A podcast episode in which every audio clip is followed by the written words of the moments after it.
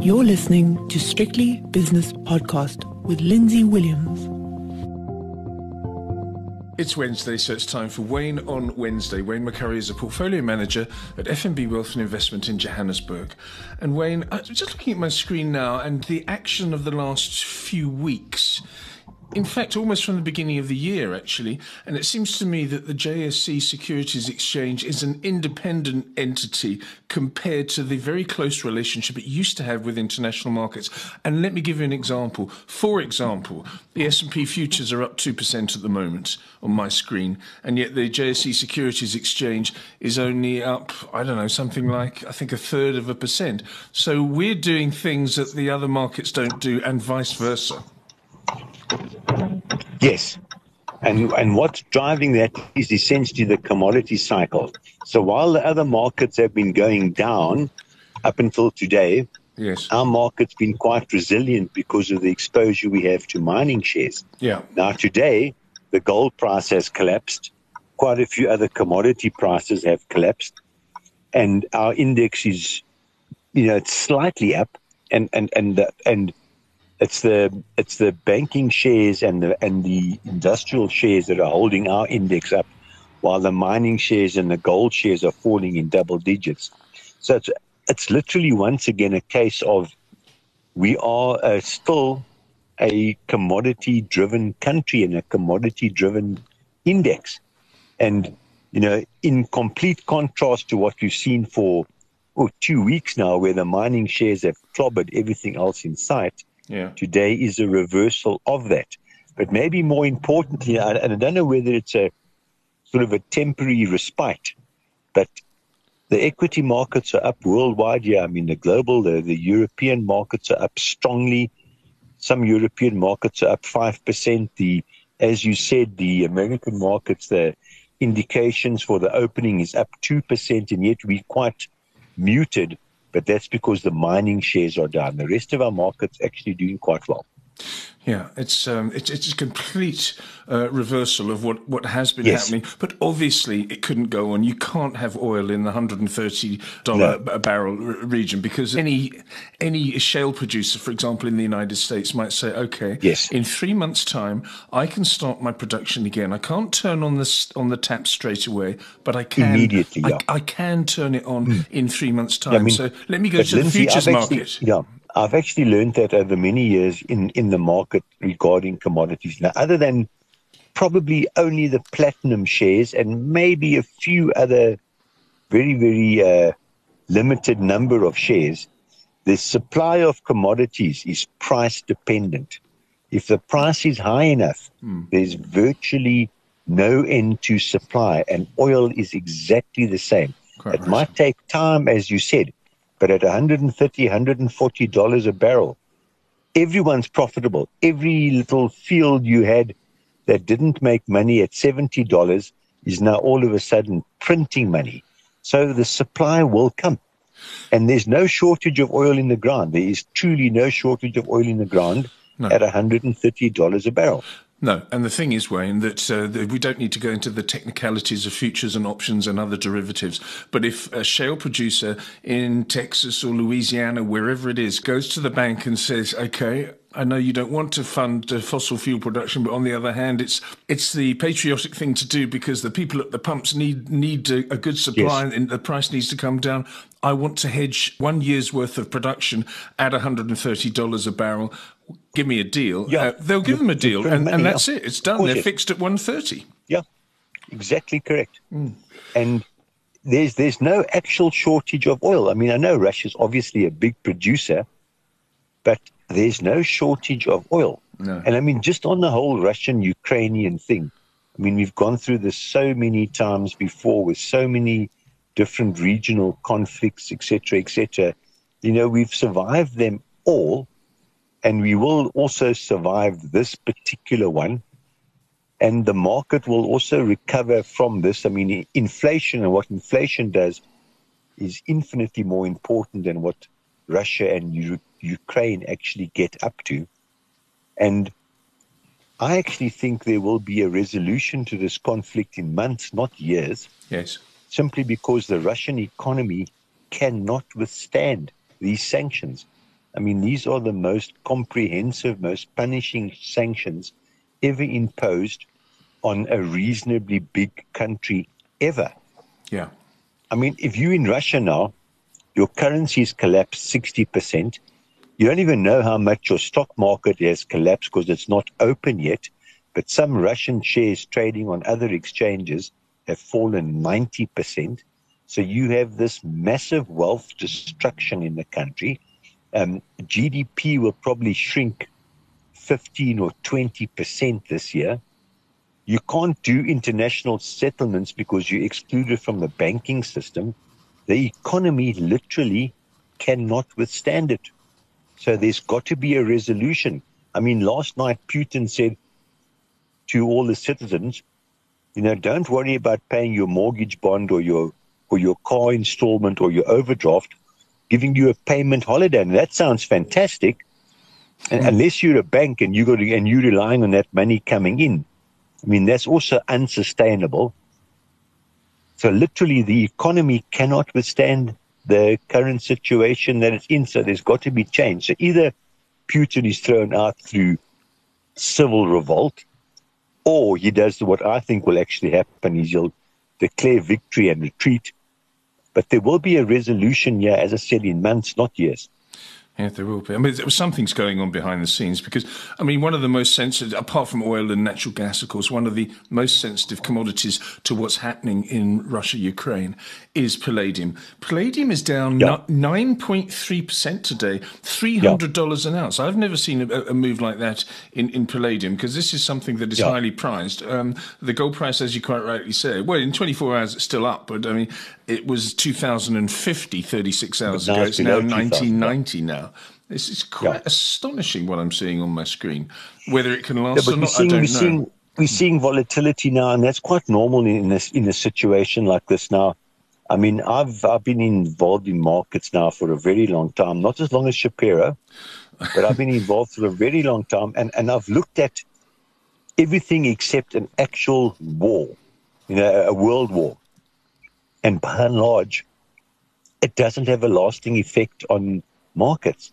No. Markets are driven by other events. Now, maybe this market, maybe this event triggers a bear market, but the reason why it triggers a market is that the market's expensive.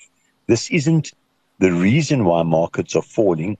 It's just the trigger that makes market fall, that makes markets fall at this particular juncture. But the reason why they're falling is they're expensive. Now, lucky enough, our market's not that expensive. I mean, you can make a very strong argument that the mining shares are expensive because earnings are so massively above any long term average. But it's very interesting. I went to a presentation this morning, and it, uh, well, I gave a presentation this morning, yeah, which in itself is unusual because it's like the third presentation I've given in two years, and normally I give three a week. Yeah, and I spoke to uh, the, a couple of the of the delegates at this presentation, and they say the banking system in South Africa is so well provisioned with bad debt provisions that you've virtually got the next two or three years earnings growth in the bag because you have you, you got such massive provisions and that's very positive for South African shares. So even though the mining shares might be a little overvalued, the good old fashioned South African shares, the retailers, the banks, are actually still reasonable value, despite the big run they've had. Yeah, and um, that was illustrated by um, Nedbank. I mean, Nedbank came out with a trading update uh, a, yeah. week, a, week, or so ago, and the share price went through the roof. Uh, they came out with their real results today, and uh, yeah. that sort of mirrored. Obviously, it mirrored the trading update. Very, very yeah, good set of numbers. Yeah. yeah, it's really excellent, an excellent sector, and you, you, and, you've always liked it. I must admit. Yeah, and, and, and what's more is that they haven't even touched the bad debt reserves yet. Mm. I mean, at, this presentation, I was at this meet this this, this morning. Mm.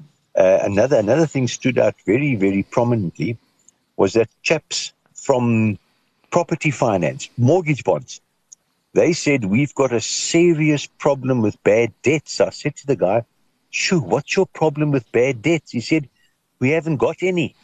That's funny. The auditors are putting us under pressure to reverse our provisions because we're not incurring bad debts. Now, this is all very positive, quite quite frankly. Is it no? But Wayne, before you go on, it's positive. But again, playing devil's advocate, is it because people are not borrowing? They don't have the confidence to borrow, so no, therefore the borrow, they haven't no, got the chance to no, get look, into debt. No, no, look, no, no, no, no. The the borrowing the borrowing levels aren't great, but they're certainly not negative. So the, there are still new loans going out there. Yeah. Okay, well, it's, it's fascinating times, and I don't know if today marks the start no, of something different. Know. We don't know that, that. you don't know. What I would uh, say is that there are companies like Barloworld, there are companies like Prosus, and companies like Mondi, all South African companies that have yeah. um, been drastically. I mean, yeah, look at the yeah. Prosus write off of mail.ru, for example, what used to be known as mail.ru and is yeah. now called called something else. But its shares. Unes, yeah. It's, it, I think its shares were listed in London and it fell, the shares fell by fell 90, 90%. 92%, exactly right. Yeah. And they wrote off $700 million. And you think they but wrote off. Nothing. Well, I don't know. That's small in Prosus's love. Mm. Look, listen, I mean, I could be so wrong Yeah, Who knows? Yes. But Prosus and Naspers just look so in. They look dirt cheap. cheap. These shares have more than halved. They look so cheap. You know, and maybe maybe Barlows is also cheap. I mean, I actually like Mondi from a structural point of view, simply because, you know, with online and the takeoff of online, surprisingly enough, the demand for packaging is huge because previously, you know, Colgate would deliver 5,000 tubes of toothpaste to a supermarket in one cardboard box. But now that you're selling them individually online, there going to be a thousand cardboard boxes. And Mondi is so suited for that particular development in the market. So maybe it's time to buy Mondi. Maybe it's time to buy uh, some Barloworld. Maybe it's time to buy Richemont. I mean, Richemont also been clobbered. Yeah, it's up 6.4% today. Huge though. value. Yeah, I mean, yeah. it's really. It's uh, still huge value in Naspers and Prosus. Truly huge value. Okay, in that case, um, I'm, I'm, scribbling that down now, and we'll speak about that next week and in, in weeks to come as well. Lots of results out today, um, and yeah. we're coming to the end of results season. Uh, uh, we've had Aspen Sun International, Quilter, MTN, Nedbank. We've already already mentioned, but generally pretty good. I mean, the the, the yes. season has uh, been a fair one for investors, I think, Wayne. yeah, that has been. I mean, the, these December results, whether they're 12 months or one or six months mm. have been essentially above expectations. I mean, the banks have just shot the lights out. The retailers, with the one or two little exceptions, have actually been quite good results. So, yeah, I mean, you look at the economic indicators, the RMB Business Confidence Index, the PMI Index, the ABSA Business Confidence Index, mm. they're all turning up. Eh? Yeah.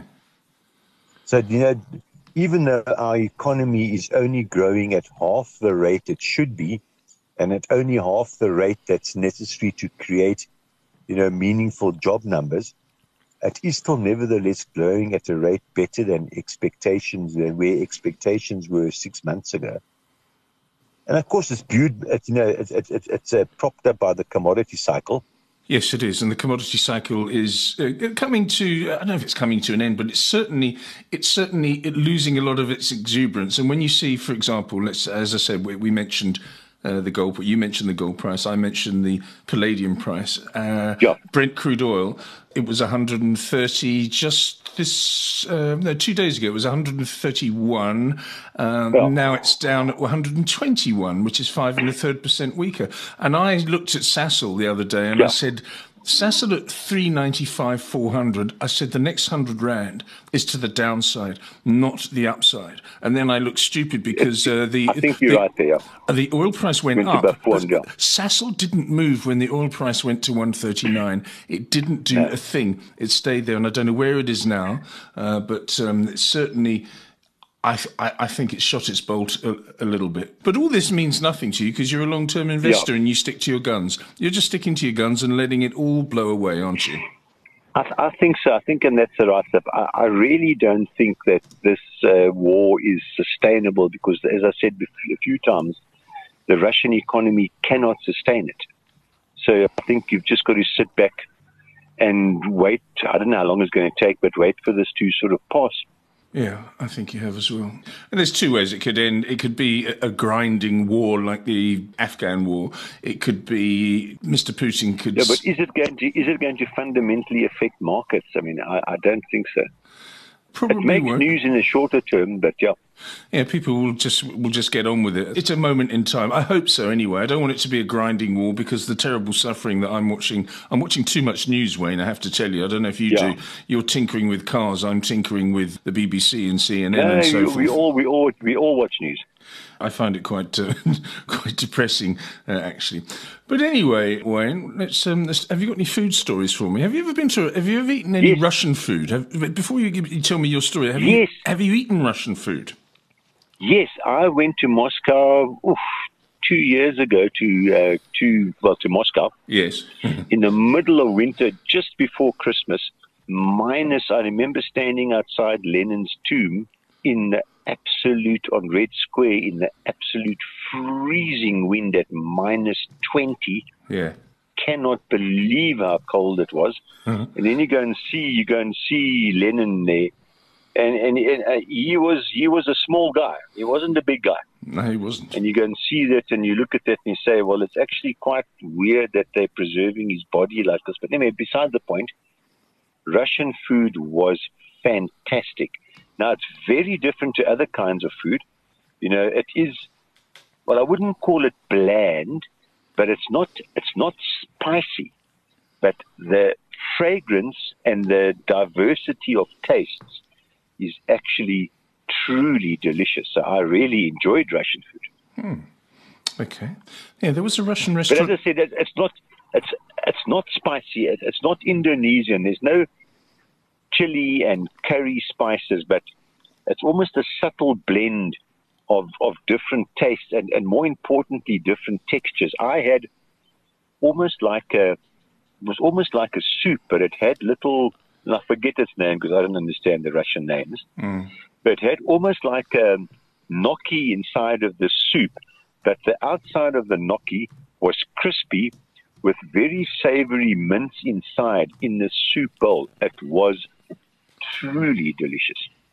Uh, borscht, But isn't never- it? Isn't, isn't it ever- called? Isn't isn't Russian soup called borscht? Um, It's called borscht, but I don't think this was borscht. This was a special Siberian type of mix, if I remember correctly.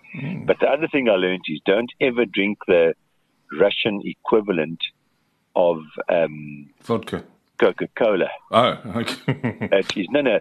The the okay. Look, I only in in Russia. I only had the. I suppose you can call it the tourist vodka, yes. But that was almost like fortified wine. It was only about ten or eleven percent alcohol. So it was just, you know, it was obviously double the strength of beer, Yes. but it wasn't a true spirit. But once again, you go into a Russian uh, tourist shop, for want of a better word, at half past eight in the morning, and they give you a vodka there. Mm. It's this diluted sort of tourist vodka, but literally eight o'clock in the morning you have vodka. But it's very interesting. It's so cold there. I mean, I stayed in a very fancy hotel, Yeah. which I was ex- extremely fortunate in getting at getting it at a very good price, which was zero, and it was a kilometer and a half from Red Square. But to get to Red Square, everything was underground. You literally went out of your hotel and you walked down a set of st- stairs into this underground walkway that had shops and restaurants and cafes and coffee shops. You, not, not the not, not the metro system. I know the, No, the it's, no, it's not the metro. Uh, I, I went on the underground, which is a tour of its own. yeah, You know, spectacular. when the, when the underground, it's spectacular. When the underground was built in the 40s and 50s, this was the Russian communist regime's way of saying, look how fancy we are, look how sophisticated we are. So they spent enormous amounts of money making this lavish metro. And surprisingly enough, the Russian people are incredibly proud of it. It's like an art gallery. The metro is like an art gallery underground. The statues, the paintings, the mosaic work. I mean, it is spectacular. But this little walkway from the hotel that, that we stayed at to the Red Square, everything is like a little mini shopping center. But the reason why it's there is that if you can't walk above ground for more than 20 minutes, you can't be exposed in the in the elements for more than 20 minutes without fear of literally dying of exposure. I mean, it is minus 20. It's freezing. So, in other words, your lungs could freeze as you breathe it in, so you have Yes. to walk underground, that sort of thing. Especially if you're an old but I person. mean- not that you were old in those days. me, yeah. No. No, I am old. No, no, I, I was old. It's only about two or three years ago. Oh, you were old then, But yeah. the museums, I mean, the museums around Red Square, I went and watched, I went into a museum and saw uh, Catherine the Great's collection of horse carriages that were gifted to her by other European uh, um, nobility. Yeah. You have never seen such exquisite things in your life. I mean, I, I, I, it's actually, I feel quite sad now that we probably won't be able to go and visit Russia for a while now because when you go into all the museums and all of the history there, it, it is truly spectacular. Yeah, it is a fascinating country. But anyway, your food story before I diverted you towards Russian borscht and other uh, uh, soups. What, what what is your food food story Oh, from South very Africa? simple. Yeah, go on. Every year, every year, myself and a few of my ex-Momentum colleagues go out for a lunch. And last year we couldn't go because a few of them got got uh, exposure to COVID. They didn't get sick, but they had exposure, so we cancelled it. But we actually had it today, Oh, very good. and we went to the we went to the Troyville Hotel near Ellis Park, Ah, and I had the super hot spatchcook peri peri chicken. And Lindsay, it was delicious. oh, they do. I, I may, I may, I may have to, I may have to store my toilet paper in the deep freeze tonight. But yeah. it was truly delicious. Yeah, handstands in the shower tomorrow morning, um, as John Robbie used to say to me. But we'll, we'll keep that side of the, uh, the d- Yes. discussion uh, it- uh, truly under delicious. wraps. Yeah, but isn't it amazing that uh, it's in Jewel Street, isn't it, the Troyville Hotel? Yes. I think. Yeah. Yes. Isn't it amazing that it's still going? But they've probably tarted it. now. They've probably made it quite fancy now, haven't they? They've probably someone bought it, Yes. or or they've revamped Yes. it or something. Uh, apparently, apparently, um, Nando's shareholders or Nando's owners have bought into the Troyville now, and it is super duper. I mean, it is actually done up very nicely and very tastefully, Yes. and the place was packed. eh? I mean, it was truly packed.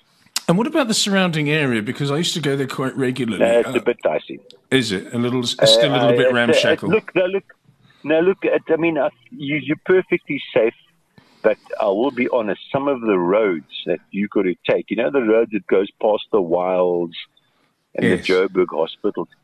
I mean, the road at one point is virtually non-existent. So you actually got to stick to the old Jewel Street or Albertina uh, Sisulu Road to actually get access in and out because, sure, there were potholes there that could swallow a motor car Goodness me. but but the experience was still well worth it, and uh, we had a, a really nice time. That's excellent news. And on that uh, very optimistic and uh, happy note, we'll leave it. And I'm, I'm really, my mouth is, uh, yeah, is, Ooh, is, no, is it was good. craving It, a it super hot it was chicken good, now. Oh, super hot Oh. spatchcook peri peri chicken. There. Okay, very good. Wayne McCurrie is a portfolio manager at FNB Wealth and Investment and also a well known Epicurean, and that was Wayne on Wednesday. The views and opinions expressed in these podcasts are those of Lindsay Williams and various contributors and do not reflect the policy, position, or opinion of any other agency, organisation, employer, or company associated with strictlybusinesspodcast.com. Assumptions made on the analyses are not reflective of the position of any other entity other than the speaker or the author. And since we are critically thinking human beings, these views are always subject to change, revision, and rethinking at any time. Please do not hold us to them in perpetuity.